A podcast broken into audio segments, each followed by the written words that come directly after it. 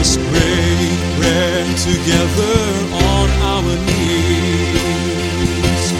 Let us pray, bread together on our knees.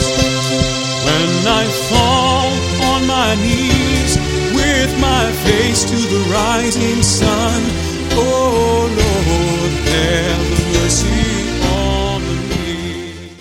Welcome to Words of Inspiration with your host and teacher, Audley McLean.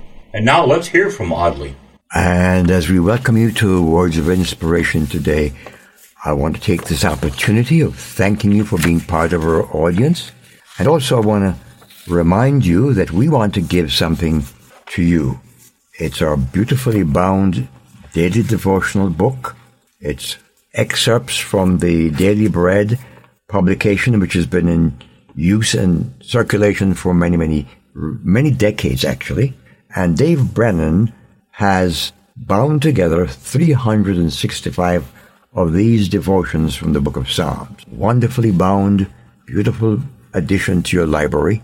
And I'd like to have the opportunity to put this in your hands. And all you have to do is write to us at the Bible Speaks at the address given at the end of the broadcast. This week we're focusing on the story of the man who Jesus met and healed of demon possession, saved his life and transformed his life. And we're picking out phrases from that story which is recorded in Mark's Gospel chapter 5. And yesterday we focused on his name.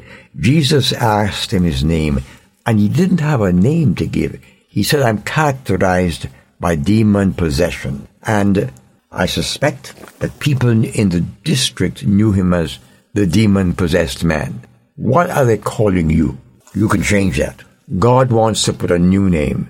There's an old chorus I used to hear them sing, There's a new name written down in glory, and it's mine. Oh, yes, it's mine. There's a new name written down in glory.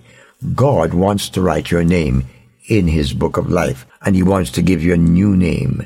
God calls his children sons and daughters of God, transformed from being no name, a demon associated name. What the people think about you, it doesn't matter. God thinks you're special, but he wants to put his stamp of approval on your name, on your life. And the new name he wants to give you is justified in Christ. Romans chapter 5. Therefore, being justified in Christ, we have peace with God. The man about whom we have been talking had no peace. He lived in the tombs and he was bound often.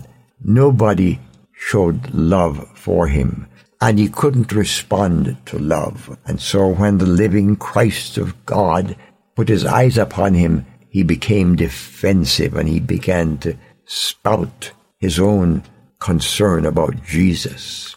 You see, the devils know Jesus. They know who he is. And they're trying to defeat his purposes in your life. But my friend, you, the Bible says, are more than conquerors. We are more than conquerors through Christ that loved us. And when you come to rest your case upon God, here is what the Apostle Paul says happens. And now, dear brothers and sisters, one final thing. Fix your thoughts on what is true and honorable and right and pure and lovely and admirable. Think about things that are excellent and worthy of praise. My friend, that's what the Holy Spirit does in your life. He gives you a new thought pattern. He erases the old and he implants his own holy new nature. Oh, my friend, grasp it by faith today. Amen. I've wandered far away from God.